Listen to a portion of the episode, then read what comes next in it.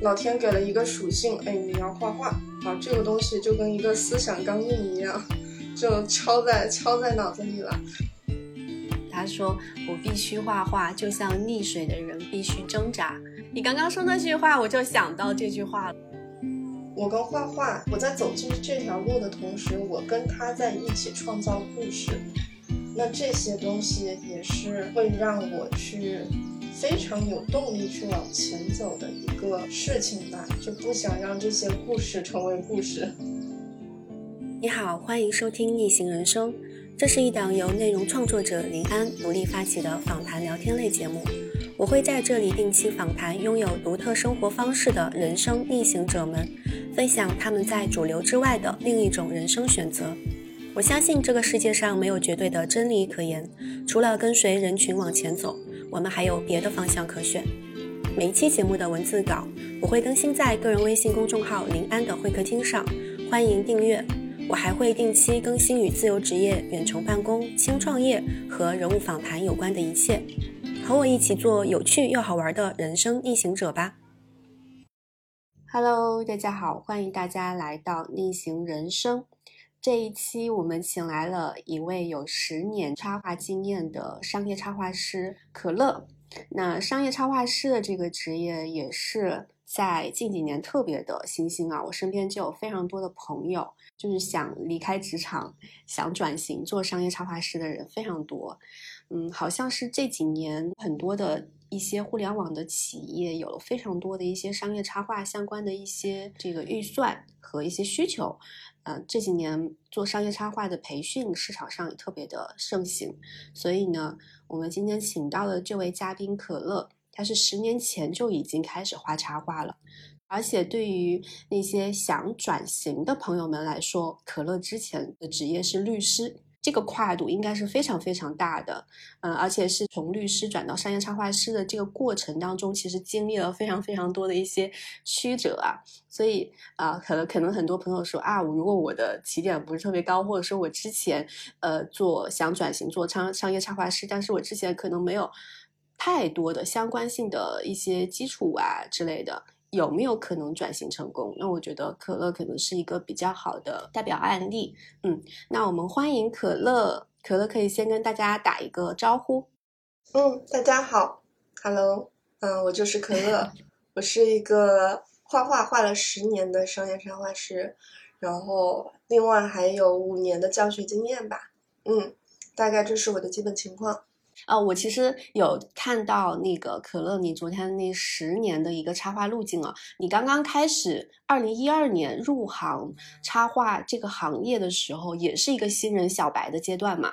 然后呢，我其实比较好奇，因为你之前学的是法学，那你是因为什么样的契机，就是想跨度这么大，就是从一个法学生来到就是学插画？大学的专业确实就是法学，然后毕业了以后。其实就是从事了商业插画，但是那时候我不知道什么是商业插画，那个时候市场也没这个概念，就是画画，用画画去换钱。那其实说的那么复杂，这个东西就是商业插画的本质了。所以，嗯，一开始做的就是这个事情。那安刚刚说的契机哈，契机其实我自己没有那么刻意的去寻找。嗯，也没有发生什么决定性的事件。我觉得就像一个 使命召唤一样，就是你是要喜欢这个事情，并且一直都是在保持着练习的。就像我在大学、高中的时候，其实经常都是什么翘课画画，我家里人也不太管我，就是他们看到我喜欢这件事的状态。之前会客厅也说过，我是自己主动放弃画画去学法律的。有了这么一系列的，我觉得还算是积累的东西吧。我再去毕业以后，把很多事情想明白了，自己比较清晰了，那我回归画画是一个必然的过程，我是这样感觉的。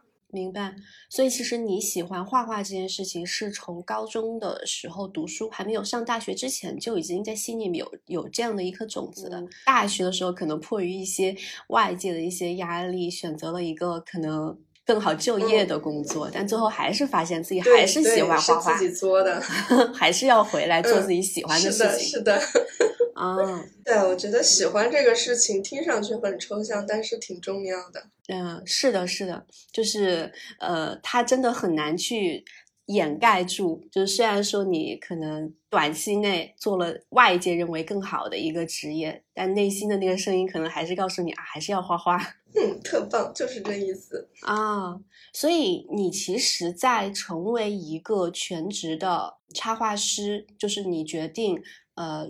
毕业之后直接开始尝试插画师，这个之前你是有一些绘画相关的一些底子和基础的。这个底子和基础可能有吧，但是很薄弱。其实就跟就跟大家现在，如果你是一个从来没有嗯了解过插画行业的人，你自己就喜欢画着玩儿，那我的基础可能跟你就就就那样差不多，照着一些自己喜欢的漫画画一画呀，嗯。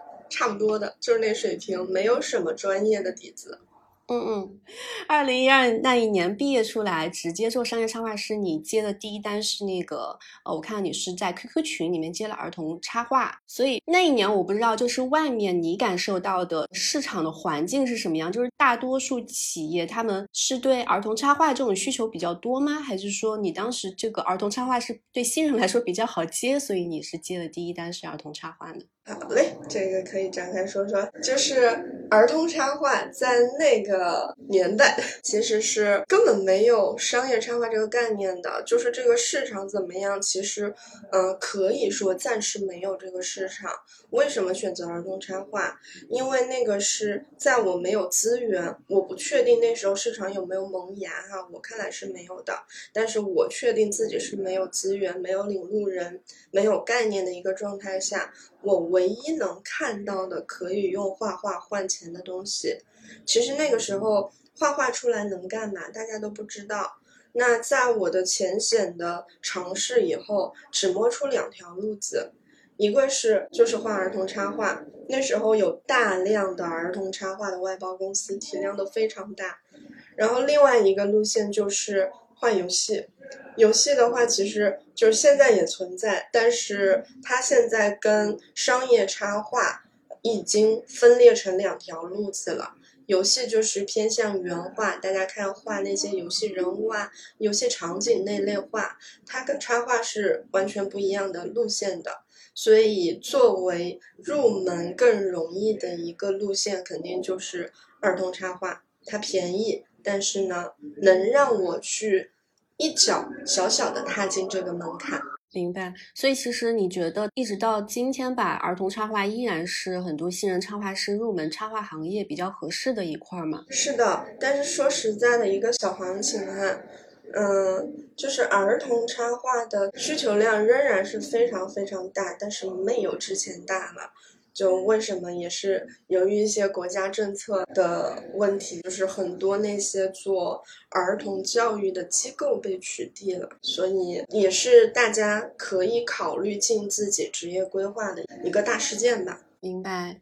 那我看到还有一个，就很多新人可能在初期的时候比较想知道是，哎，我到哪儿去接到这个商业插画的第一单？就是我的客户从哪里来？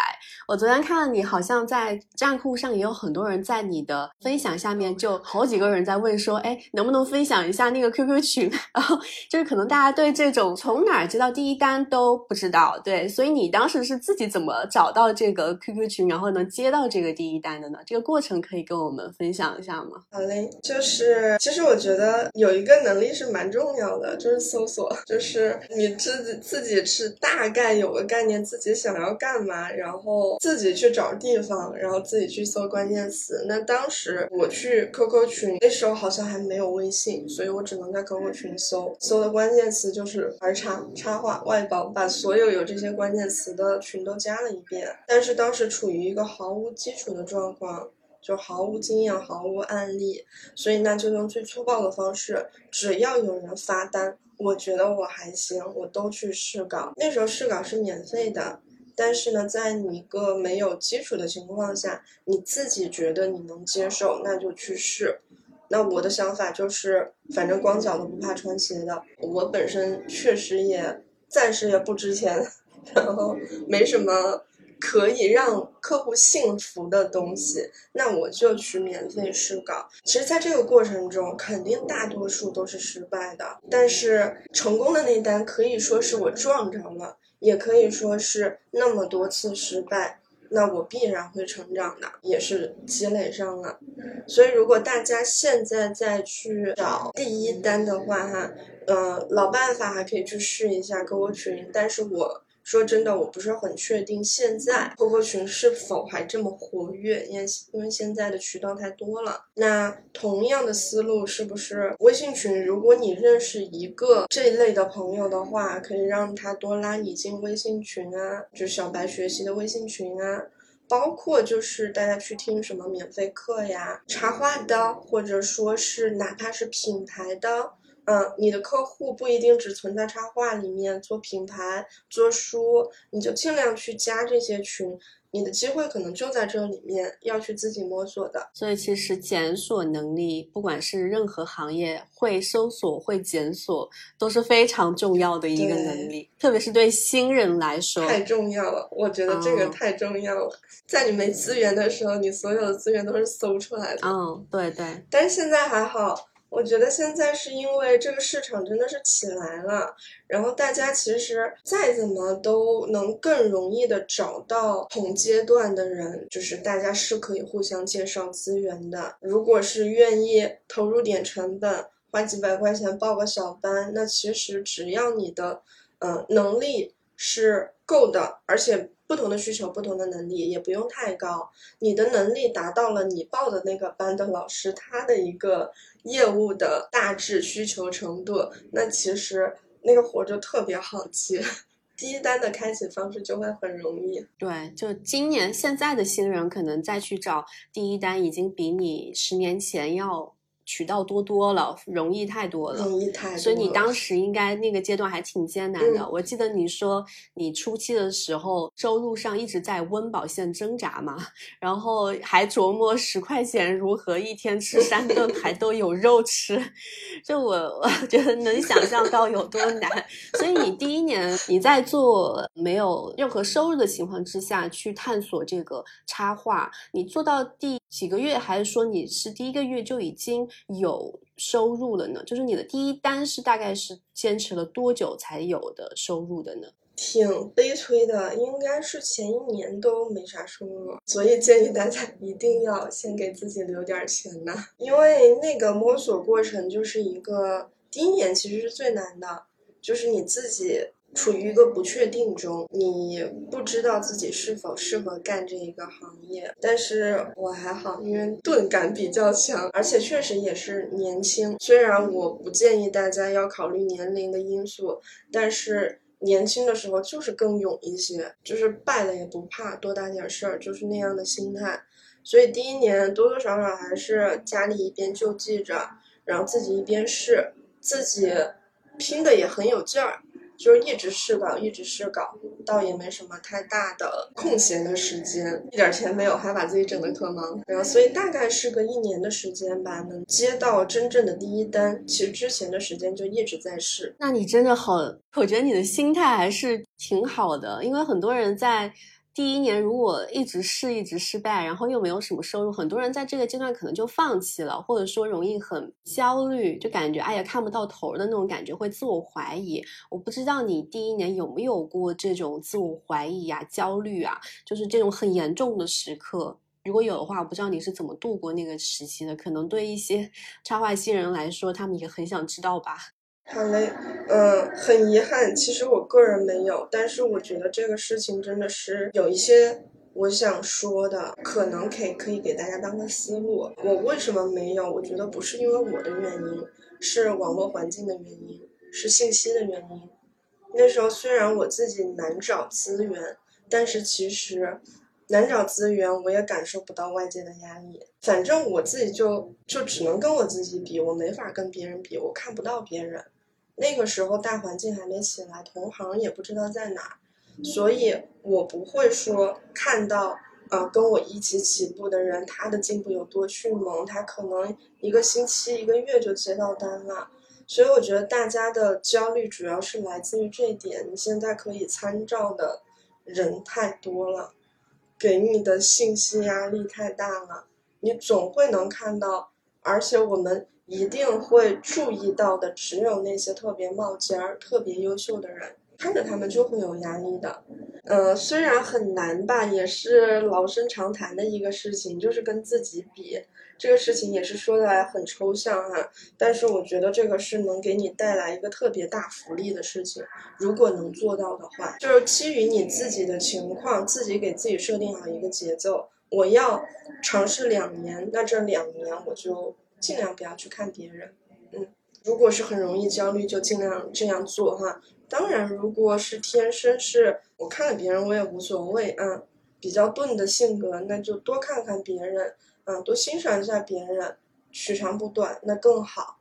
是，就是这可能十年前开始也有十年前的好处啊，现在的新人再开始确实。网络信息太多了，就是而且这种人和人之间的攀比啊、内卷啊也挺严重的，可能也会影响一个新人的心态。是的，我的学生里面，我的感受就特别严重，就是其实很多人他作为一个很多人的学习进步水平很快的，一年啊，或者是他上两期课，他的商稿其实都达到一个可用的标准了，进步巨大。但是总会有那些学了已经四五年，或者已经是在。产输出的已经是个正正儿八经的商业插画师，他跟那些人比，心心里还会觉得自己好差，自己不行，这个太消耗了。尽量做到哈，这是一个非常强大的能力，只跟自己比。是的。嗯，所以其实，嗯，可乐，你前面也提到，你说你自己是一个比较钝的人，就是可能钝感 比较强，所以这个可能在一定程度上也保护了你，是吗？就不会太在乎跟一身边的一些可能成绩比你跑得更快、成绩比你更好的一些插画师去进行对比。对，不会，这个我觉得是老天给我最大的资源，不光是插画，其他事儿都这样。小时候学习也这样，包括现在做公司也这样，就不太比。嗯，自己有一点点成绩就可开心，觉得自己可牛了。就是这种靠一点一点的自己给的这种正反馈吧，就能抵御很多外界负面的这种对比。嗯，外界的一些评价和对比，主要是压力吧，外界的压力太。庞大了，嗯，呃，这个在今天是非常非常难得的一种能力，其实很多人都稀缺的。所以你在第一年是没有收入的，你真正的刚刚说的那个儿童插画第一单是在你画了多久之后得到的呢？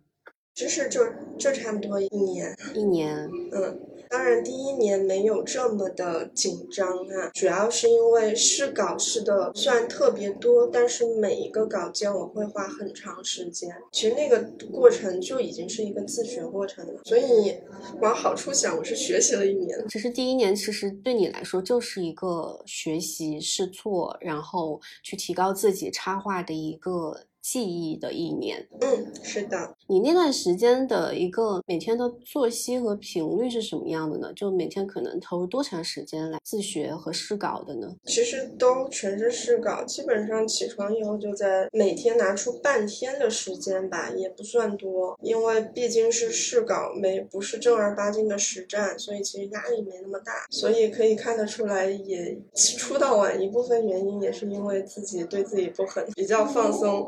可能每天四五个小时，每天四五个小时，了解。那坚持一年其实也算是有效投入的时间挺长了。我之前采访娜娜嘛，就是那里跑，然后她有一个观点说，你入门一个新的行业，其实有效投入二十个小时，可基本上可以了解这个行业基本的一些知识。当然，可能插画行业会有一些不一样的地方哈。但是在有效投入一百个小时的练习时间，可能就是可以到呃可以接活儿，然后赚一点钱的这样的一个阶段了。嗯，我不知道插画行业有没有这方面的类似的这样的一个时间一个嗯概念。那比如说有效投入多长时间啊？你可以接到你的第一单之类的。我觉得是有的，然后可能会略微不一样，因为插画它毕竟是一个需要有一些就硬技术的这么一个意识是一部分。那前一个部分，我上次大致算了一下哈，如果你每天投入三个小时，就按我们课上的来算，两期课的话，你帮我算一下呢？十八节课乘以三，四十八，差不多一百个小时。因为其实，嗯，这还只是练记忆方面。意识好办，意识的话，因为现在有很多能共享资源的人或者渠道，所以你在练记忆的同时，了解行业是非常快的。了解行业，一节课两小时就能让你了解了，嗯，剩下的时间就是练记忆。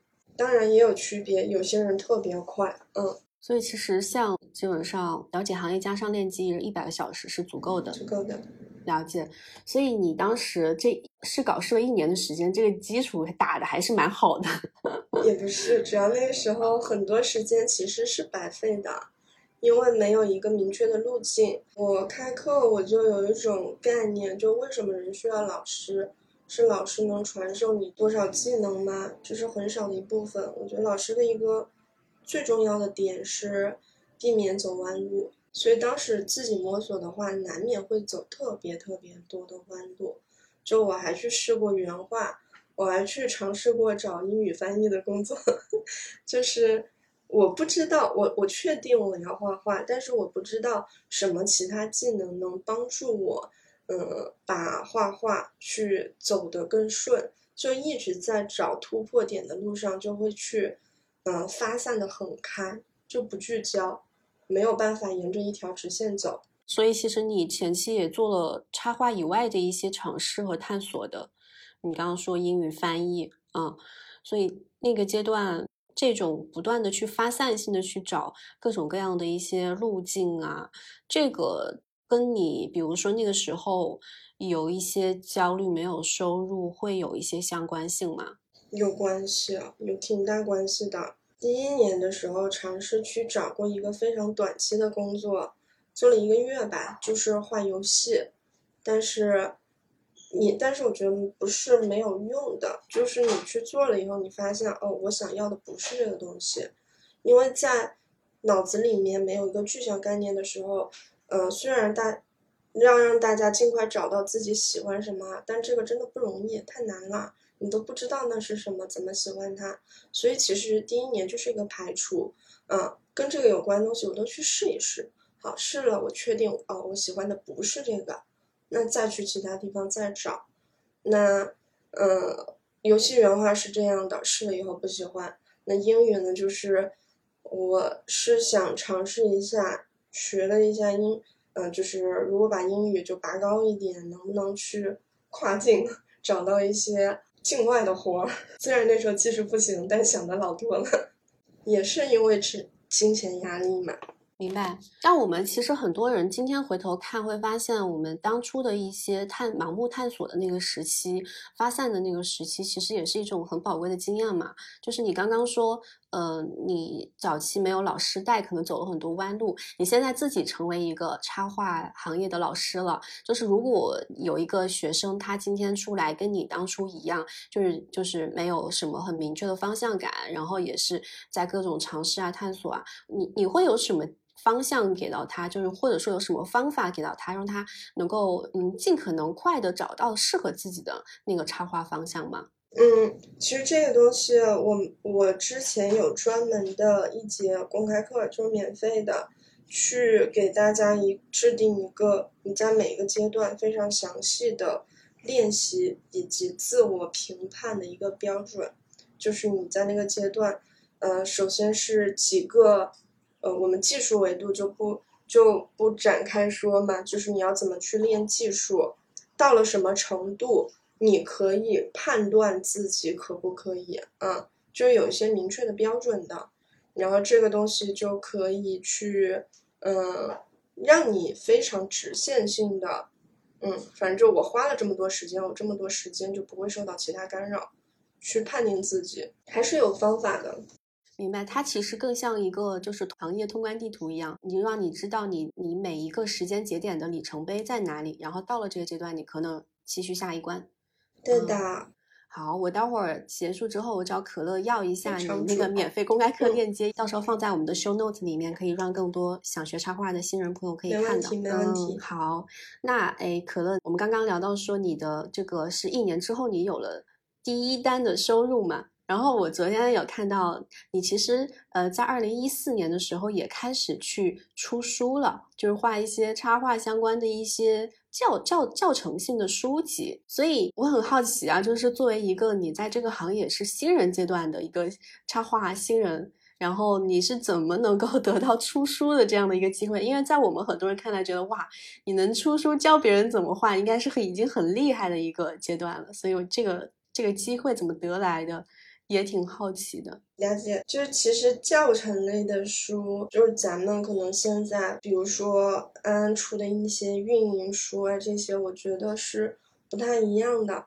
就是如果是安安你出了一本呃运营方面的知识的书，那大家冲的是你这个人，然后但是教程书的话哈是很弱化，嗯谁出的这件事儿的，就简单来说门槛不高。嗯，教程书门槛很低，特别是在那个时期，就是有大量的，嗯，就画画基本上都是拿来搞教教程的，有很多专门去几百人、几千人专门做教程流水线式的外包公司，所以就是门槛确实不高。甚至我这个活是怎么接到的，我也嗯，就像我之前在会客厅说到的，我就特别喜欢广泛的广撒网，我画成什么烂样，我都会去发，发到各种平台、各种渠道。那我就收到了一封邮件，就是嗯人游的一个出教程书的邀请，这个邮件肯定是群发的，没得说。但是呢，就是机会嘛，我就抓住。那不管这个门槛多高多低，对我来说出书也是一个，嗯，非常棒的事情。嗯，对我来说就是它能让我去验证，嗯，这个阶段就是我能做到什么水平。另外一个很实在的就是能让我的家里人有信心。毕竟出书这个事情一听起来，大家就会觉得，啊，你走这条路没问题，我放心了。所以门槛不高。大家也可以去试着尝试联系一下各个邮政的出版社的邮箱，应该官网都有。然后另外是你想了解哪个，呃，哪一家出版社更适合你的内容的话，你就去图书馆看，先看一下他们出的书。出版社，我刚我刚刚听，就我记得上次你在我们的自由会客厅这边做直播的时候也。分享到一个观点啊，就是说，其实，在那个新人阶段，很多时候机会来了，你可能觉得自己没准备好，你也要硬上。就是这个，可能在你的一个做商业插画师的这个过程当中，也是淋漓尽致的体现出来了。我看你其实也有说到，你当时接这个嗯出书的这样的一个机会的时候，其实可能你自己心里面也是有点发发怵的，就哎我我我有这个能力吗？但是你还是一边学一边把这个活给接下来了，就我觉得这个 还是挺。不容易的，就可能很多人现在都有一个想法，包括很多就是刚刚转行做任何一个领域行业的新人吧，就当他要跨过那个从免费到收费的那个坎儿的时候，都会有非常多心理障碍。就一个其中很大一个障碍就是，我现在的这个能力已经可以去收费了吗？就值得别人付费吗？或者说就对这个很不自信。所以我觉得，呃，可能可乐你自己就是的那个观点，就啊，你要先。接把这个活给接下来，然后你再去接的过程当中，倒逼自己去不断的去提高自己这块能力，就这个可能还是挺挺重要的，对很多新人来说，就是让自己变值得呗。对，就是嗯，而且它也可以是一个很强大的动力，让 push 你去不断的去精进自己的技能嘛。嗯，是的，特别是对于懒人来说。嗯，所以我看到你其实，呃，在一四年的时候，你说你接了这个出书，而且还是出了两本书这样的一个，嗯，三本啊，嗯，你是一年出了三本吗？还是两？哦，不是，两年，两年出了三本，嗯嗯，OK。哎，出书这个我可以展开说说，就是会客厅没有提到的一个小点。嗯，好呀，就是前两本其实属于是那样的，为什么门槛不高哈？就是它是指定了内容，然后群发邮件。我反正我第一本内容我就要彩铅，爱画不画，然后这样子去出的。第二本也是啊，我这本要素描，其实就是接活，但是。因为这两本我是用了特别大的精力，虽然没基础，但边学边画，我觉得是在他的同期书里面做的是很很好、很用心的。那第三本我就争取到了自己的权利，一个是我不画教程，我就画自己的作品。然后另外一个是从买断变成版税分成，其实在这个过程中，其实就是自己逐渐一个由弱势转为强势的过程。嗯，就是补充这一点。嗯，这个我昨天好像也在你的帖子里面有有看到，就是说你最开始的时候，出版社直接给你买断了你的这个画稿，没有跟你分版权。这其实可能很多新人在一开始的时候也是没有太多的。这种议价权的那种感觉，当你真的有了代表作品之后，你在这个行业内可能就稍微能抬起头，自己有一些决定权或者说自主权了。是的，所以你觉得这其实出的这三本书对你个人，比如说一个插画师的技技术技能的提高也好，还有就是个人品牌的一个塑造也好，都是会有很大的帮助嘛？在你整个前五年。的一个转型过程当中，我觉得很有一个是记忆的提高嘛，这个必然是最核心的帮助，因为出的教程，教程有一个特点是什么？就是哪怕你自己会画，你都不一定能教，所以如果你要能教的话，就得做到吃透，知道怎么去。表述它，它就不是一个你随性发挥的过程，你就会把这个记忆吃得很透。那所以，我相当于是直接十级打三十级怪，跨过了二十级，一边学一边就必须把这个东西吃透。嗯，所以也算是基础方面在那一段时间是恶补了，也是那就是一个学习阶段。想的好一点，虽然钱少，那想的好一点就是人家给我钱让我来学。所以这是这一方面，另外一个个人品牌方面，虽然我之后做的商业插画跟出书的内容其实没有本质的关联，当时出完书其实是有两条路线可以选的，呃，很多路线吧，其中两条就是一个是慢慢做成一个水彩大佬，嗯，因为后面我一直画了很多水彩，一直有出版社在签，然后另外一条路线就是。做商业插画，但是就算没有关联，在你日后去跟任何领域，只要是画，啊，在任何领域去谈判的时候，你能拿出几本书砸桌子上，那个对别人的说服力是很不一样的。所以有机会大家还是可以尝试一下，给自己做一些准备。是，虽然说出书真的赚不了什么钱哈，我记得你一本书七千块钱是吧？前面两本一本七千。对呀，两百多页呢，自己还要自己学排版，自己又学 InDesign，文案全部自己写。其实它的一个怎么说，就是长期的一个价值，将来呃帮助你去拓客，让更多人看到你，更多人信任你，是一个很好的个人背书。嗯，是的，嗯。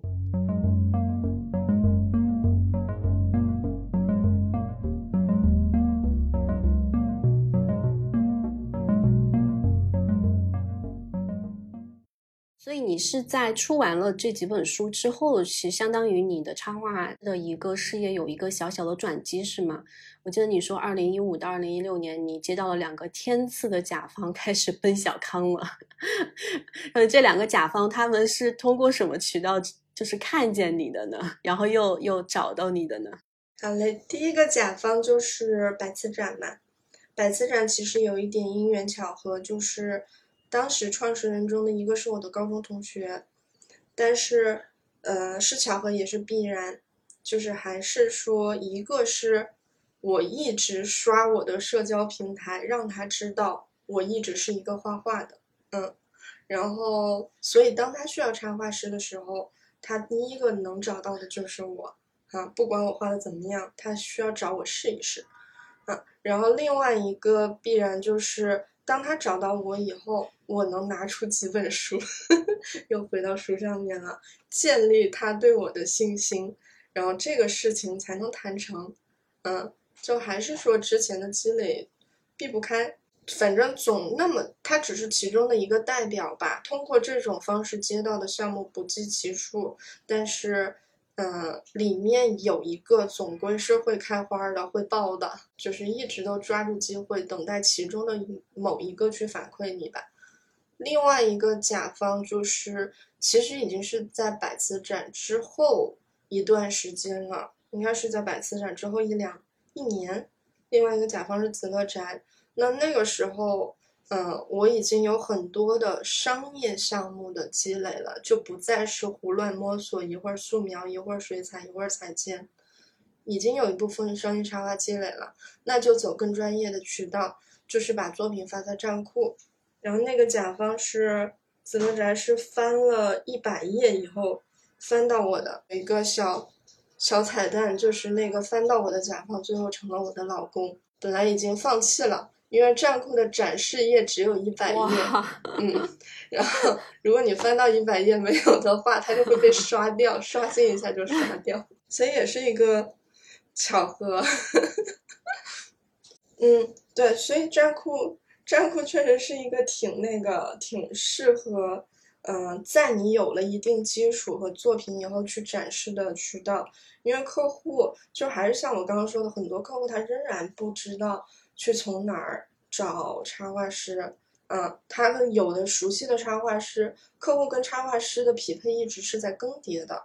嗯，总会有一方成长更快，那另一方赶不上需求。比如说插画师，他的收费会越来越高。嗯，那这个客户他可能就会需需要寻找一些新的资源，或者他手里的插画都没时间，那他能做的基本就是翻站库。是站酷，我就是发现身边非常多的插画师，好像都会在上面去成系列的去展示自己的个人作品，就是有一个个人作品信息墙一样，其实就是一张个人名片的感觉。这个平台挺重要，嗯，是的，因为它上面客户最多，最靠谱。嗯，那我其实，嗯，有时候我也会去翻一翻站酷嘛。虽然说我不是这个插画行业的人，但是可能因为对一些设计方面的东西比较感兴趣吧。然后还有就是，可能我们自己，呃，也算是个。小甲方吧，就是我们自己可能有时候也会有一些设计海报设计啊，或者相关的一些需求。可能我们比如说你要去找一个风格，然后去告诉那个你的乙方，哎，我们想要这种风格的，所以我们有时候就会上去看看嘛。所以在这个过程当中，其实我们也能看到非常多的一些商业插画师他们在沉淀自己作品的时候，是你能通过他的这个个人展示看到看出来他的大致的一个风格是什么样的。那很多。甲方可能他自己心里面有自己倾向的一种风格，然后去找对应的插画师来去去画嘛。所以呃，所以我知道身边其实有非常多的一些插画师朋友，他们在这个初期的时候也会花非常多的时间去找自己的个人风格是什么样的，包括这个自己的个人风格是不是适合市场的一些需求。所以我不知道，就是呃，可乐你在。做这个商业插画师，在学习的过程当中，你是怎么去渐渐的摸索到自己的个人风格的呢？明白，就是我的个人风格，我觉得风格探索有两条路子。嗯，那我先说一下我自己的路子哈，我是属于那种呃市场选择型的，就是我自己啊，应该也能。大致了解到，我会去试很多东西，包括风格这个事情。虽然到了就是两个天赐的甲方那个阶段，会分别建立了一种风格，那其实都是我在试了很多风格以后，市场选择的，市场喜欢的。嗯，就是一个什么逻辑？我的那么多尝试，然后由甲方选到了其中的某种风格，那我就会去做这种风格的活儿。那做出来以后，我这种风格的东西会越来越多，大家市场看到的我也是更倾向于这种风格了。其实就是一个循环，像是一个优胜劣汰这么一个东西，是市场选择了我，就是那么多风格里面哪些风格最出挑。然后，另外一种路线就是你自己主控的。我就只画这个东西，我确定了，我非常喜欢这个风格，其他来找我的活我都不接，嗯，那你就可以自己去筛选出你自己的项目，最后呈现一个什么样的风格。这两种路线，我觉得都可以，看自己是不是能尽早的确认自己，呃，特别专属的，就是我就是很喜欢他的一种风格的方向吧，嗯，所以我个人来说就是都在试，那包括现在我也在试，我是不太希望很早的就把自己的标签给定下来。当然需要短时间内，我觉得是需要标签，这非常重要，因为那那能让客户尽快的锁定到你。但是在你的这种标签越来越强大的时候，我会去跳出去找其他的，呃，差异更大的风格尝试。所以说，嗯，这个是我自己的一个选择。嗯，明白。其实就是你应该是一直都是属于那种先做加法。把自己能想到、感兴趣的都尝试一遍，然后再渐渐的聚焦做减法的这样的一个过程的。嗯，是的。所以你是在有了两个天赐的甲方这一年，你开始能够去真正的尝、真正的体验到插画能够给你带来的一些经济回报了，是吗？开始有一些收还不错的一些收入了。是，嗯，是，嗯。嗯，所以我看到你其实有一句有总结啊，就是你说成为插画师之后，你是第三年才开始靠插画实现温饱，第四年摸到了商业插画的脉门，第五年开始爆发式式的一个冲刺，所以这个这个路线还是挺清晰的。我不知道你的这个成长路径，就是嗯，跟你身边其他的一些转行做商业插画师的。这样的一些朋友们来对比的话，你的这个是算速度是算快还是慢，还是说，嗯，能够代表一个大多数人的一个成长路线呢？我没有办法跟我当时的同期生比，因为当时不认识什么同期生。然后，但是跟现在我的学员比，那我的速度是太慢了，过于慢了，太慢了。就是前前段时间的摸索阶段哈，就是摸到卖门的那个阶段，我觉得作为现在有资源的情况下，顶多顶多一年到头了，顶天了。像我用了个什么三四年，简直是慢的不行了。就卖门这个东西，只要有人去引导你，你能很快的知道它是个什么东西，你该往个什么方向发展，嗯。哪怕加上你加个半年的自己尝试，也是能锁定自己的一个大致方向的。所以我就是算是慢慢的慢的翻篇。但你觉得这种慢对你来说有什么好处吗？对你当现在回过头来看的话，可能就是基础稍微牢了一点吧。这个不是指画技的技术哈，是在这个过程中你要去自己摸索的话。那其实每一次摸索都是在解决问题嘛，所以涉猎的领域会非常的多，包括我之前说的学英语啊，嗯，这些东西它都不是没有回报的，嗯，所以就之前的设想是真正的实现了，就在后期我就会接到还蛮多就是呃境外的一些单子的，嗯。还有就是怎么去梳理自己的作品集，特别是有一点怎么去突找突破口，就是在你自己没活的时候怎么去找办法，嗯，就这些事情，其实我觉得，对于我今天成立一个公司，它是缺少不了的。就是如果一直有人带着，好处就是快，那劣势就是可能会产生依赖性，所以都是各有各有长短吧。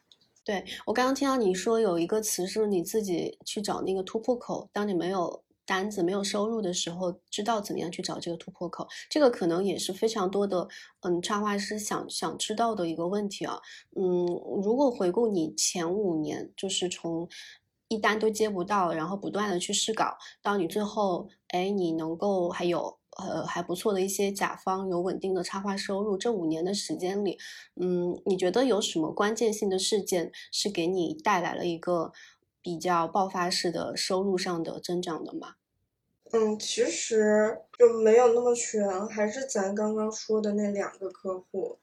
然后这两个客户真的就是非常节点性的，嗯，就是带来的项目是非常的，呃，里程碑式的嘛。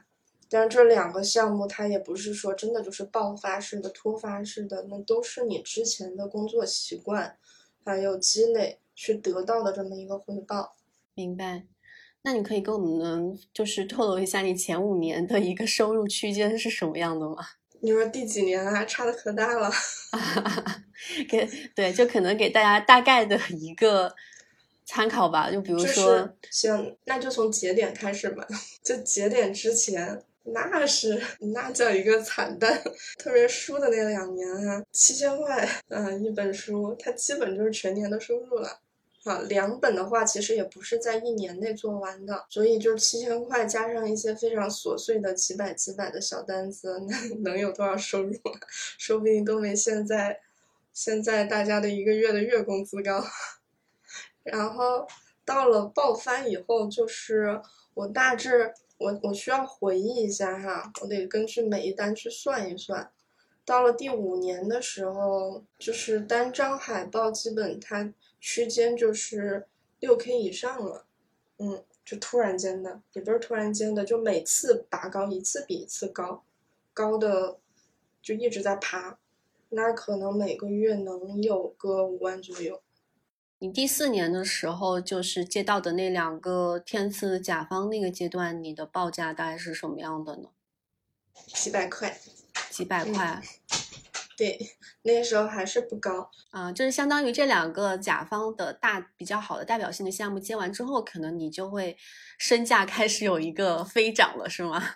对的，就第一个甲方就白字转以后，就在一点一点的爬高，因为可以让自己去拔价的基础就是拿得出手的代表作，嗯，所以其实每个项目对每个项目我做的话，只要是是。嗯，自己的时间还够，基本都是不计成本的那种做法，就是把它做到我能做的最好。所以就是到了第二个甲方的时候，那时候我记得是也有个小彩蛋吧。那时候我现在的老公，当时的客户让我画三幅画，我的报价是呃两千一张，好像是，呃我的报价是三千一张，然后总共九千，结果他说五千块钱画两张。我当时不知道怎么，我才觉得我赚了，就是挺挺坑的，砍我价砍的可厉害了，所以我记得比较清楚，当时的报价就是一个两三千左右的这么一个区间。明白，所以其实我听下来，你前五年的这个成长插画成长路径，其实让我想到一个词叫厚积薄发。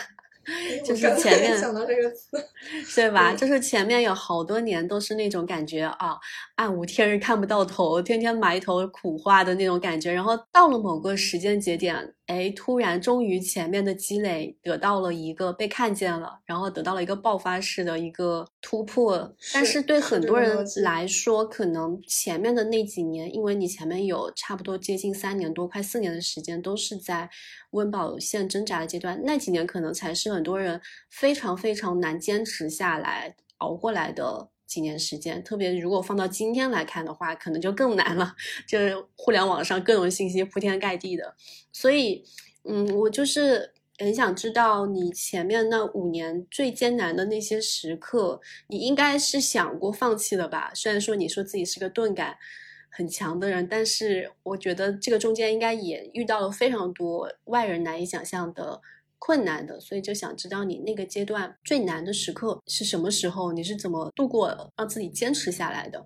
哎呀，嗯，让我现在想的话，我还嗯不得不说，还真没想过放弃这个事儿，因为嗯，我是觉得就不太存在坚持，因为当时的整个状态就是一直在做事儿。啊，一直在说做事儿本身，然后我可能就是好的一点就是不太想太抽象的事情，就是事儿已经给自己排的很满，那实在很难的时候做不下去了，怎怎么办？那肯定就是哪个地方还没解决好，我就去找那种可以把事儿打开，找更多的事儿。所以其实是没太多时间去想放弃这个事儿的，可能当时的一个选择就是我也不知道我不不画画我还能干嘛，这个这个其实也是我现在的一个去教学的难点吧，因为这个心理阶段我确实是没有办法太感同身受，因为我的坚持没有那么难，我觉得没那么难，它是一个很自然的过程。嗯，我必须要做这个事，我只能做这个事，就不存在放不放弃，只是说再往哪方面去推进。主要可能还是因为现在太难了，现在大家压力太大了。是的，你刚刚说那句话让我想起一句话，就是《月亮和六便士》里面男主人公。他放弃了很好的家地位，还有收入去画画，也是去画画。说一句话，说别人问他为什么，他说我必须画画，就像溺水的人必须挣扎。你刚刚说，你刚刚说那句话，我就想到这句话了。我觉得哇，鸡皮疙瘩起来了，是不是？我就觉得好像画画是你的某种使命一样，你在人生很早的时候就发就就已经意识到了这一点，所以你没有想过。放弃这件事情，那有很多人在不断尝试、不断失败，然后又看不到曙光的时候，很容易放弃，就是因为他内心的这个信念或者说这个热爱，会不会是因为不够坚定呢？或者说他没有觉得这是我的一个像使命一样的一个存在？那我觉得你可能从一开始的时候就非常坚定，你就是要画画。是的，但是我觉得这个就是运气好，就是。嗯，能尽早的确定自己喜欢什么东西，这个不容易的，这个太不容易了。因为喜欢的东西一定是得试。那我就是直接是老天给了一个属性，哎，你要画画，好，这个东西就跟一个思想钢印一样，就敲在敲在脑子里了。但是现在就每个人状态不一样。那就基于我的学生，大家都是初学者的这个群体，也会有很多状态。有些就是跟我一样，我就是画画哈，我只是在不停的学习跟更新我的画画技能哈。然后有一些大多数，大多数都是我想的不是画画本身，我是想做自由职业，或者我是想要赚一些外快。那在这里面其实就面临一个问题，就是选择，你的选择是很多的，不一定是画画，嗯。那就是这样的，我就是建议你不用强迫自己一定要去坚持什么事情，但凡需要坚持的事情都坚持的不太久，嗯，就是你就多试一下就好了。我建议这种就是多试，嗯，你可以录音也去试试，画画、写写写文都去试试，然后在你所有里面尝试找到一个你相对最喜欢的东西。嗯，喜欢是最容易去坚持的一个事情。嗯，是的，就别太死磕。嗯，所以其实你算是比较幸运的那一类人，在比较年轻的时候就知道了自己的热爱、自己的喜欢是什么，然后也在这条路上就是走了下来。对，我觉得是非常幸运，这事儿太难了。所以你前五年其实有三年的时间没有。太稳定的收益，那段时间是你的家人在支持你，是吗？哎呀，不管心理上支不支持，物质上不得不支持。嗯，就是这个也是，呃，我们有时候做分享做的是心态类的分享嘛。嗯，有有很多初学者问面临的问题都是家人不支持。嗯，那我是觉得咋咋回事呢？家人不支持。这已经是阻力中最小的一个了，我是这样觉得的哈。因为其实你在跟家人 battle 的那个过程里面，家长是永远战胜不了孩子的。就是说自私一点，就是这个样子。嗯，如果你真的特别想去做这个事情，嗯，可以考虑去给一次机会自己自私一次。他们总不会看着你饿死。就有点自私，但是这个自私不一定是一个坏的结果，就是因为你自己最了解自己，你自己就试一次，嗯，就是如果你自己不去尽自己最大的努力，最后别把锅推给你家人，我觉得这算是负责。所以当时其实你自你家人在心理上 也是不支持你走这条路。但是物质上不得不支持，必须的，不得不支持。嗯，反正你把自己所有的借口都给斩断。嗯，不是什么你家人不吃支持你啊，哈，也不是你什么活不下去，你家人还是在给你一些经济支援的。那如果我给自己两年的时间，我败了，就是我不行。啊，就别败了以后再推给家人啊，他们一直阻挠我，哎，我就特看不上。嗯，先尽力，先尽力而为。对我非常赞同这一点。呃，所以我们聊完了第一个五年哈，做这个商业策划师的前五年还是非常曲折的，经历了非常多至暗时刻。但是因为热爱，坚持也不是坚持下来，因为热爱顺其自然的走了下来。所以到第二个五年，其实你给自己的定位是团战开黑的五年，开始单子越来越多，然后开始挑客户了，然后到后面开始组建团队当老板了。所以。嗯，这五年我觉得也有非常多，就是对可能将来也想自己去做，比如说成立插画相关的工作室啊，这样的一些朋友来说，可能也是有一定的参考意义的。嗯，所以从嗯第六年开始，你是说，哎，你之前都是来者不拒的这样的一个阶段，只要是有客户来，你都接。那到这一年，你开始有一个主动挑选的一个权利了，开始去挑客户了。所以呢，我想知道说，你这一年有这个资格去挑这些客户，那这些客户他们是也是得益于你前面第五年的时候。积攒了还不错的一些代表作品之后，然后这个吸引来的是吗？靠作品吸引来的？两个层面吧，一个是应该说是三个层面，一个是作品本身，这个是最硬的；第二个是积累的客源，客户之间他也会互相推荐；然后第三个就是经验。其实你这个插画师是否好好合作，你们之后的合作是否顺利，在初步建立沟通的那一步，大家就已经知道了。所以有一个比较良好的沟通习惯或者逻辑能力之类的东西吧，能让客户特别迅速的接纳你。那你说的这个沟通在初期？第一次沟通就能够判断这个插画师好不好合作，可以举一些例子吗？就比如说哪些沟通方式能马上签下这个客户什么之类的，就从哪些细节能感知出来？那我举一个例子吧，这样例子很多，我迅速能想到其中的一个。就比如说客户给了你一个需求，然后你给了一个报价，给个比如说给个三千块，客户就说哎太高了太高了，然后我没那么多预算。那可能如果是一个没有经验的插画师，他会怎么做？第一种做法就是正常一点的，就是那我接不了。再极端一点的，会在之后的项目里面不太好沟通的一个典型表现，就是开始阴阳怪气，就是说，哎，你这个这么点钱，你祝你祝你幸运 之类的阴阳怪气啊，或者心里在骂骂咧咧。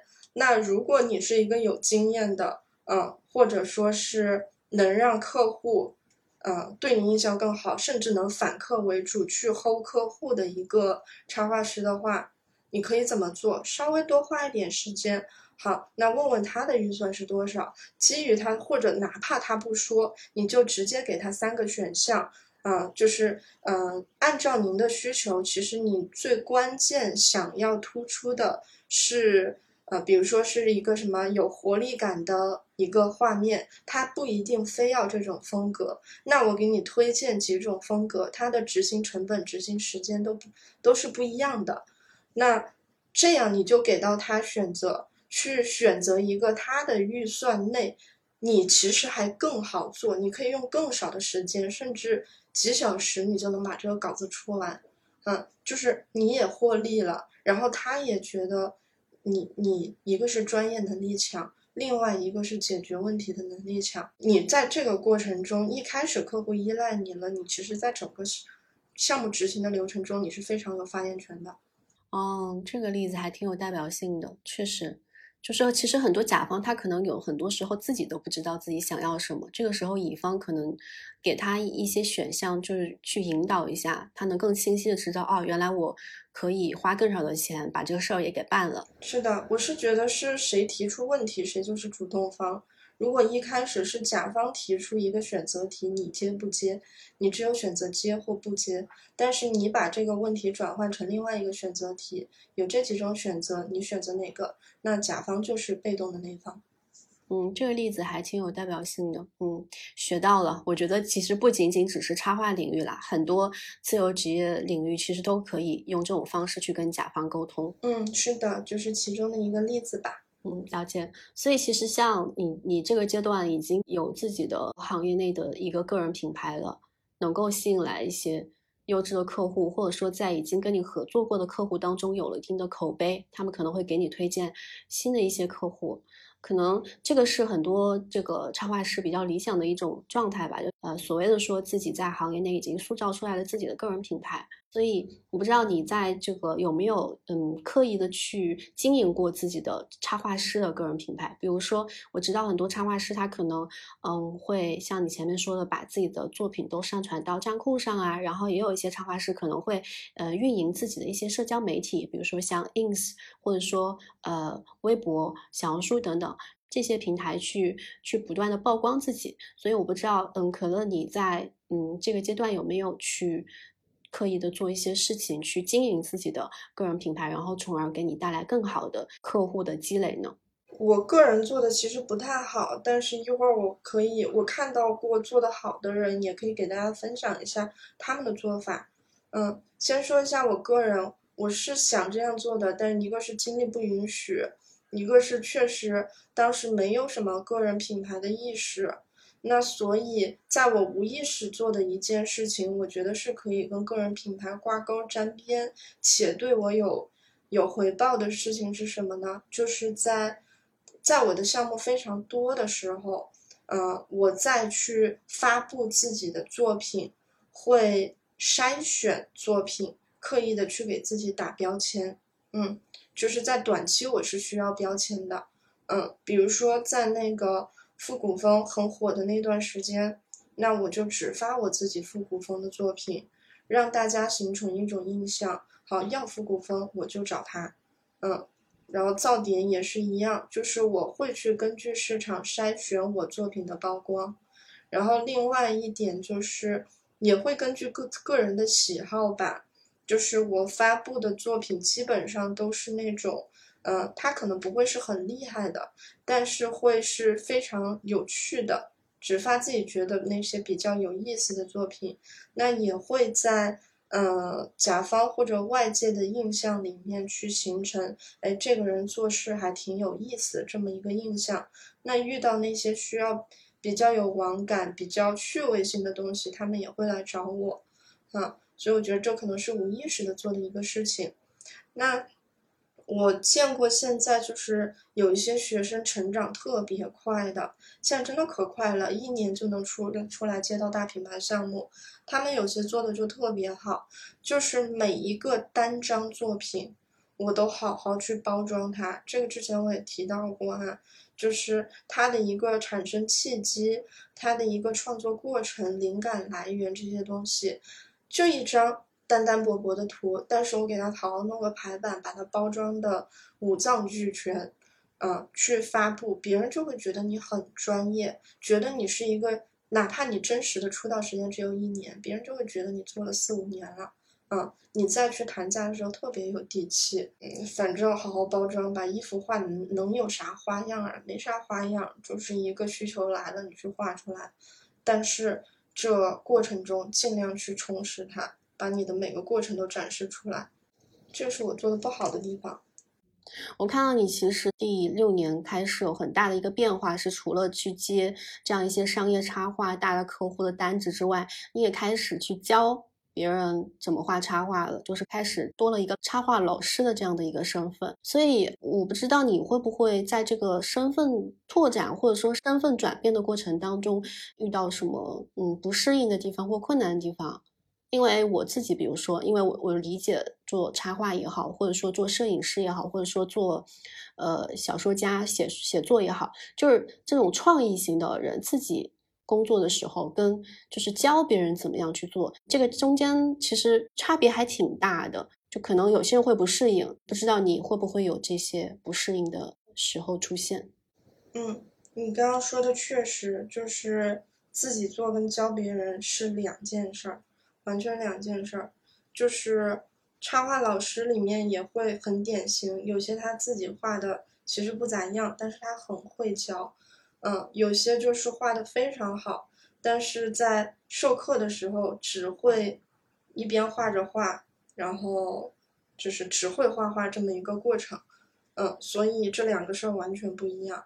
那对于我来说，我在嗯这个职业转换的本身是没有什么障碍的，因为其实我喜我擅长吧，并且喜欢就是这种嗯工作，然后跟人合作交流的这种状态。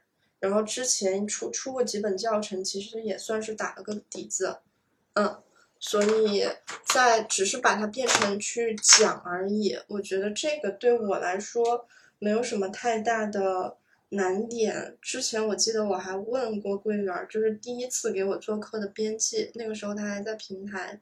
嗯，我在看别人老师讲课的时候，我说我第一次讲课是不是也这样咯咯腾腾的？他就说没有啊，你第一次讲的就挺好的。然后就是。这个过程主要是我自己喜欢跟人交流吧，所以不太存在。那主要的难点就是时间，嗯，时间平衡不过来。本身做商业项目，我已经是需要随时熬夜的状态了，然后再加一个课程进来，其实，在第一年一边做商业项目一边做课的时候，呃，时间完全是混乱的，身体应该也是在那段时间被拖垮的。就是太贪了，什么都想要，什么都不放，其实是个大问题。嗯，对，就是我觉得很多创作型的人，一旦开始再去教课之后，可能都会遇到类似的困扰吧。就是因为两件事情其实都挺消耗一个人的精力和心力的。我就先呃接着你前面的那段话，我想延伸再问一下，就是你刚刚前面有说你自其实自己从这个一个创作者的身份转变成一个老师的身份，你过渡的是很自然的。那你有观察到说，嗯，比如说适合去教别人画画的商业插画师，他们有身上有什么特性吗？喜欢琢磨，喜欢琢磨，嗯。对，琢磨就是画完一个东西，这个事情就不是就完成了。因为在其实我在去教课之前，嗯，我就喜欢去出一些小教程，喜欢分享，喜欢琢磨。就是我这个事情，嗯，我这比如一个笔刷制作出来了，我会非常欣喜的去跟大家分享，就是不太把这个东西捏在手里吧，嗯，就是因为我是觉得。我尽快给别人，我才能去创造新的，就不把这个东西守在自己手里当个铁饭碗。分享欲，分享欲也挺重要的。分享，嗯，很重要。就是你更享受那种你自己研究出一个东西，然后给到大家，大家一起一起快乐这种感觉。明白。嗯，是的，是的。就可能还有一部分是，呃，我总结一下哈，就是一个是喜欢琢磨研究，哎，这个东西是怎么做成的，然后第二是有分享欲，愿意研究出来之后愿意分享给别人，可能也有一部分喜欢跟人打交道，喜欢跟人沟通吧。就我知道有好多创作者还蛮就是享受独处的，不太喜欢跟人打交道，那那个可能做老师也会比较困难。哎呀，太困难，咱们也尝试过培养一些就是。画的特别特别好的一些朋友，但是我觉得不要违背自己的天性，那就是就是不喜欢呀，那不喜欢咱就不走这条路呗。有喜欢的事情，我就喜欢一个人去钻研，一个人去发育，那就把这条路发挥到极致就好了。是的，所以我我其实观察我认识一些做插画师做的还比。挺好的一些朋友哈，他们到后面好像也基本上到了一个比较成熟的阶段之后，想继续往上再走，基本上也是两条路，要么就是他可能比如说比较享受艺术创作的过程，比较享受一个人独立。工作的过程，他就会继续钻研插画这条路，呃，让自己的专业能力越来越强。然后后面通过提高自己的客单价的方式，或者说让自己在领域内更有名的方式，依然以一个独立的个体存在。那第二条路可能就是大家到了某个阶段，觉得哎呦单子越来越多了，接不过来了，然后。嗯，自己可能呃也比较想去组建公司或者说工作室的形式，然后也喜欢跟人打交道，那就去组建一个团队，然后大家一起团队作战，接更多的单子，扩大这个规模。就是我看下来，你其实是走了第二条路的，就是成立了一个团队。这个背后，你当初在做选择的时候，这个是比较自然而然的一个选择吗？还是说你曾经也想过，哎，我要要不要走第一条路呢？嗯，其实这个反而是我整个过程中。真的是纠结了比较长时间的一个问题。这个问题还挺挺伤脑筋的，因为肯定是到了一个单价哈，就是单价一个已经比较稳定的阶段了，就是自己独立战斗已经到了一个单价比较难上去的一个阶段了。这个时候其实就是一个瓶颈，因为商业项目一直接着是有惯性的，它会让你一直画这些东西停不下来，所以你想要去。走第一条路，刚刚你说的第一条路，去更高的客单，那其实面临的转型是比较大的。你一定是需要让自己去空窗一段时间，去发育，去找自己更不可替代的东西。其实就是走一个明星插画师的道路，因为我在自己个人最巅峰的状态，其实也不是一个明星插画师。就是一个口碑很好的插画师，到了明星插画师就必须是什么样子？这个行业里的人，人人都知道你，嗯，所以那个时候你就必须面临把自己，让自己什么都不干，好好去钻研打磨自己的，呃，新画技、新意识。但是我做不到啊，就是看着很多的商稿找过来，然后如果我要去掉它的话，我就是。觉得看着钱在从我眼前飞走，就会心疼，就不行，就做不到那样。尝试去了几个，不行，然后就还是第二条路吧，就是别肥水不流外人田，咱就是建立一个小圈子，把这些东西消化掉。其实一开始想法还比较理想化，就肯定是个插画师，你都想当一个。自己闪闪发光、很牛逼的这么一个人物啊，都想走第一条的。当时很理想的觉得，我建一个呃团队，把我目前的城池给守住，不要浪费现在的资源，然后我就有时间去呃走第一条路线，去好好打磨自己。但是太天真了，太天真了，有了团队只。嗯，我不知道后期怎么样。我们现在还算是前期吧，它是一个纯粹的需要消耗你的过程，就是不要想什么有了团队你就可以自己去飞，自己再去往前走。这当然是我们的一个理想状态，因为肯定是要有一个人伏尔加河上的纤夫，有一个人在前面拉纤，你整个人呃整个团队才能往前走的。但是呢，这个过程。一定是很久的，甚至不比你独立战斗来得快。嗯，就是解决团队怎样自给自足，怎样良好的运转，这是一个太大的课题了。嗯，所以现在是到不了那个状态的。嗯，是的，因为团队管理其实相当于也是你。一次很重要的转型，因为管理这个这个这个功课其实也不是那么容易的，很多人都要专门去去花钱去学如何管理，嗯，所以其实像你开始组建团队之后，应该也是呃初期的时候，应该也是遇到非常多的一些困难吧，因为我自己其实现在也是在这个阶段。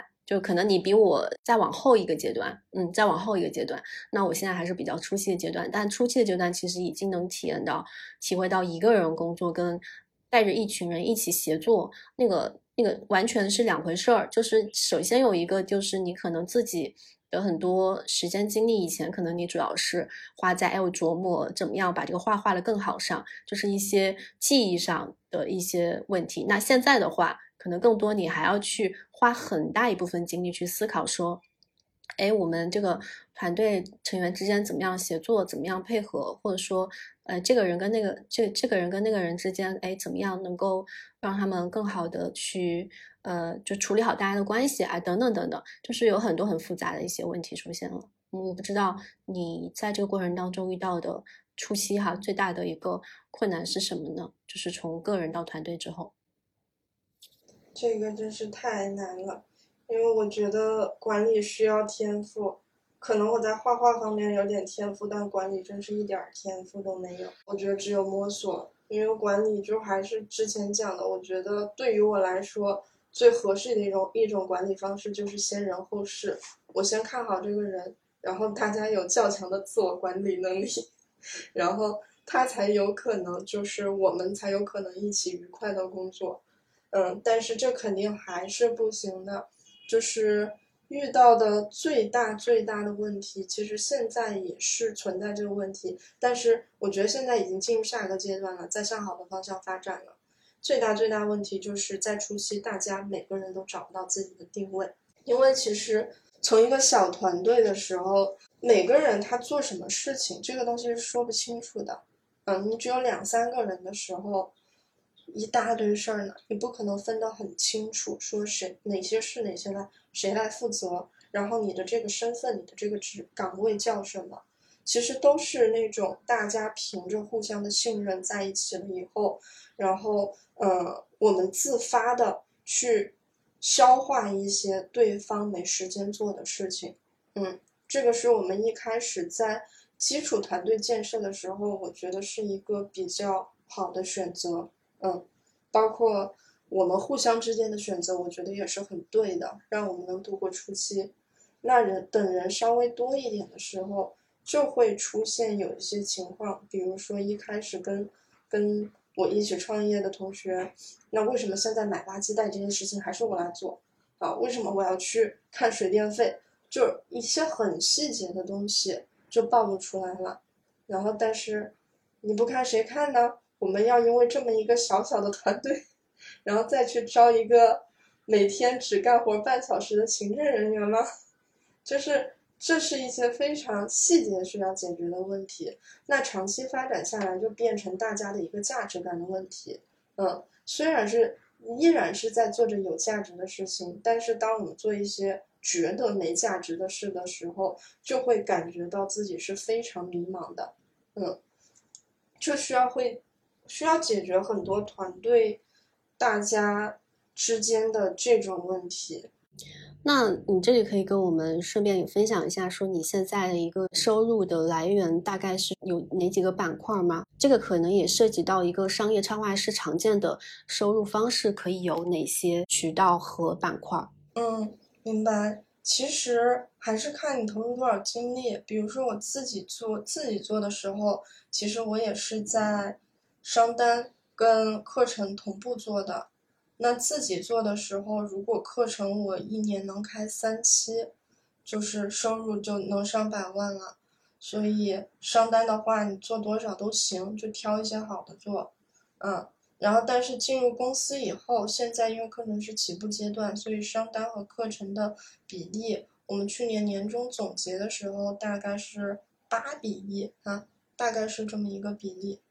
是因为它才起步嘛，嗯，所以呃，如如果是单纯的我们就说个人这个维度的话，呃，你的目的就是赚更多钱的话，我个人认为是课程比商业更好赚，因为课程它更容易实现你同样的精力付出之下的一个扩大，嗯，扩大你的样本，扩大数量。但是不会扩大你的精力，但是商单就是，呃，做多少就需要多少精力的事情，嗯，然后如果不考虑钱，那就是考虑自己的兴趣爱好。明白。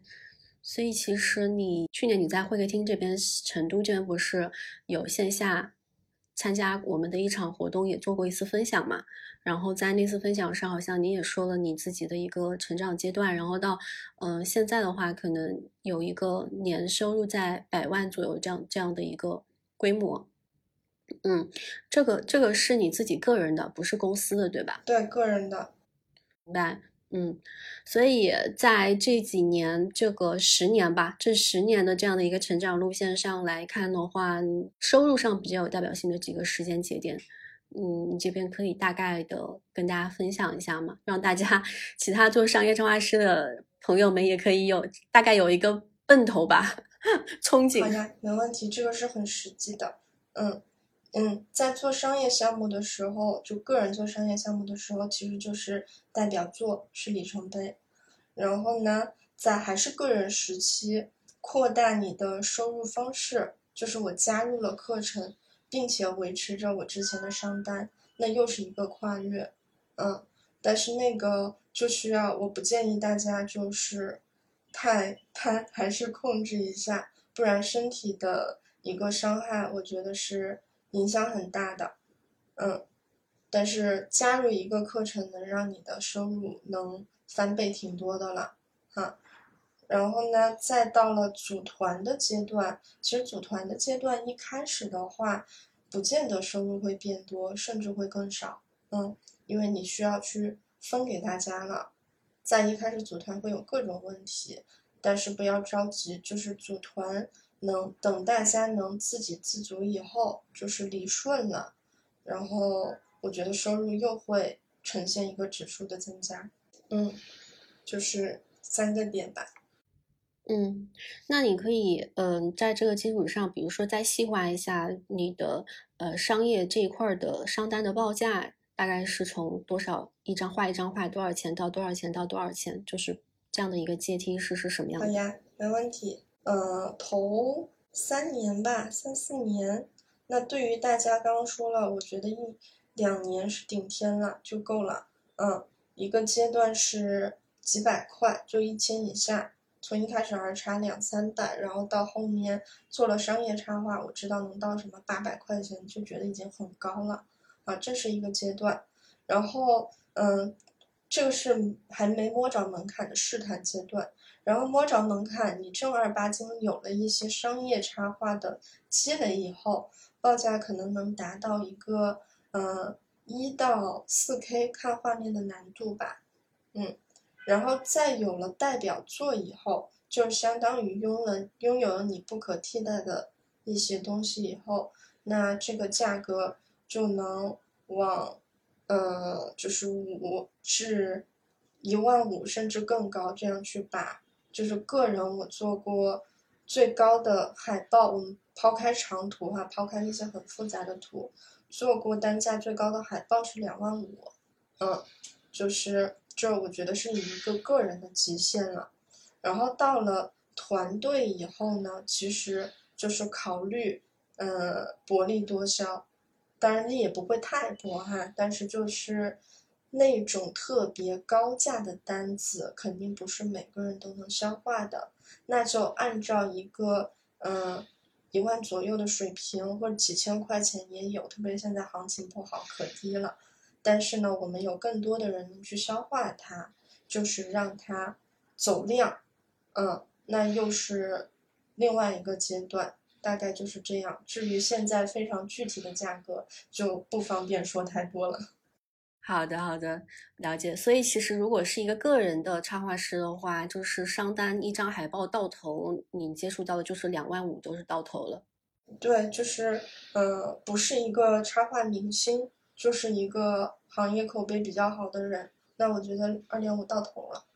嗯，我觉得你好像整个发展的过程当中，一直都是心态比较非常好的一个状态，好像没有听到过你说就是自己状态很糟糕，然后很焦虑、很迷茫、想放弃，就这种阶段好像是没有听你说过，在整个过程中。糟糕的是有的，肯定是有的，就是。但是会非常的快，惊鸿一瞥。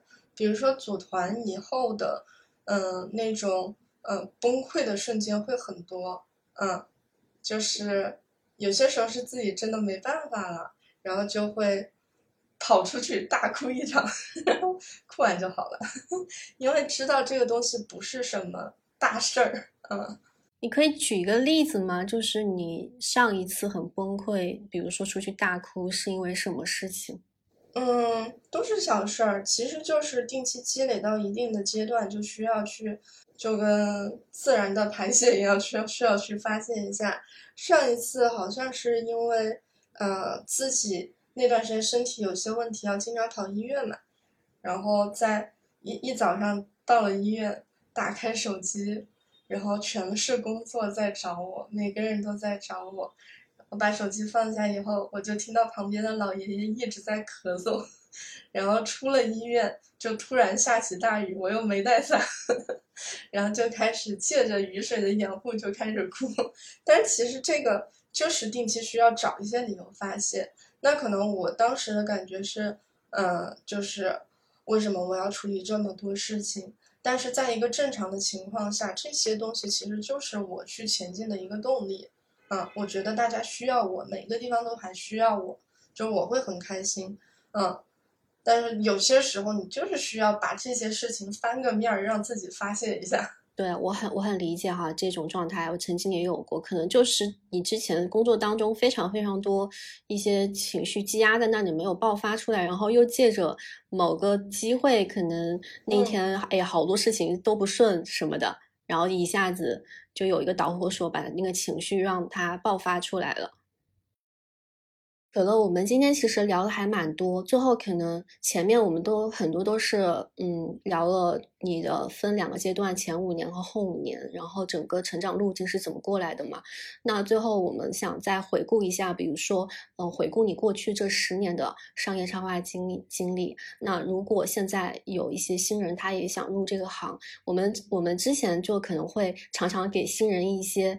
呃，那个建议嘛，但是大家可能会给一些什么，哎，成功的建议。那我们其实今天也想让可乐给一些这个你曾经失败或者说防踩坑的建议。我觉得这个可能对一些新人来说，那个意义会更就是非凡一点吧。啊，就是有哪些踩坑建议，你现在是嗯非常想告诉大家的。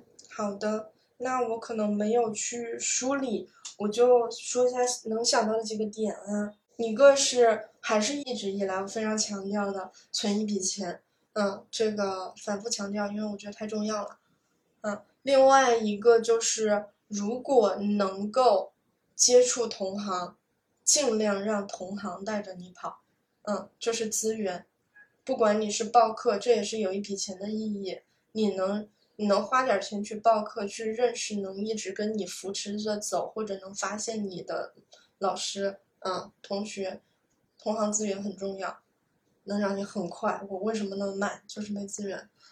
然后另外一点就是一个比较细节的点哈，嗯，报课的时候或者找工作的时候都要拒绝掉那一类的，让你先交钱学习，再给你安排工作的事儿。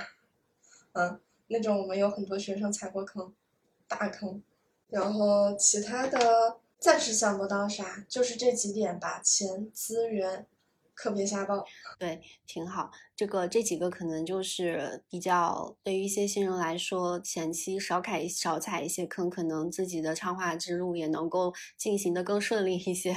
然后可乐是自己花了十年，前面花了五年，其中有三年的时间，三四年的时间都是这个 对折腾探索。这这个这个可以可以插一句。我是觉得你报啥老师的都行，而且尽量不要报那种跟自己现在水平会差异过于大的老师啊，这是在 去掉一些客人了。因为跟自己水平啊，你能去够一够，能够得着的，就是你真能能更能从他身上学到东西，而且可能你跟了个一两期以后，就更容易达到那个老师他要求的水平，他才会带着你去做单子。明白。其实你们现在有点像师徒制的感觉，就是老师把学生带出来，然后这个学生也能去跟跟着老师一起接单子。是的，其实很多老师开课，他赚钱都是其中一个理由。嗯，他很多老师，大多数老师，他都是需要发现一些苗子去帮他消耗一些项目。嗯，所以大家都是一个互利的过程。嗯，明白。呃，我最后再问一个问题啊，就是我们前面聊到，你其实是在很很幸运的一个人，在很年轻的时候知道找到了自己的热爱是什么，就是画画。那你这十年的时间，你也一直在这个画画这条路上，一直走到了今天，还没有放弃。嗯，我想知道你到现在依然还是很热爱画画这件事情吗？因为很多人可能把它变成一个。职业之后，中间会嗯产生一些倦怠感，或者说是当它变成一个从爱好变成赚钱的事情之后，那个会消磨掉很大一部分热情。我不知道你在经历了这十年之后，你依然很热爱画画这件事情，并且觉得你可能未来很多年依然也还是要从事继续画下去，从事这个领域吗？是的，就是还是没什么倦怠感，嗯，因为。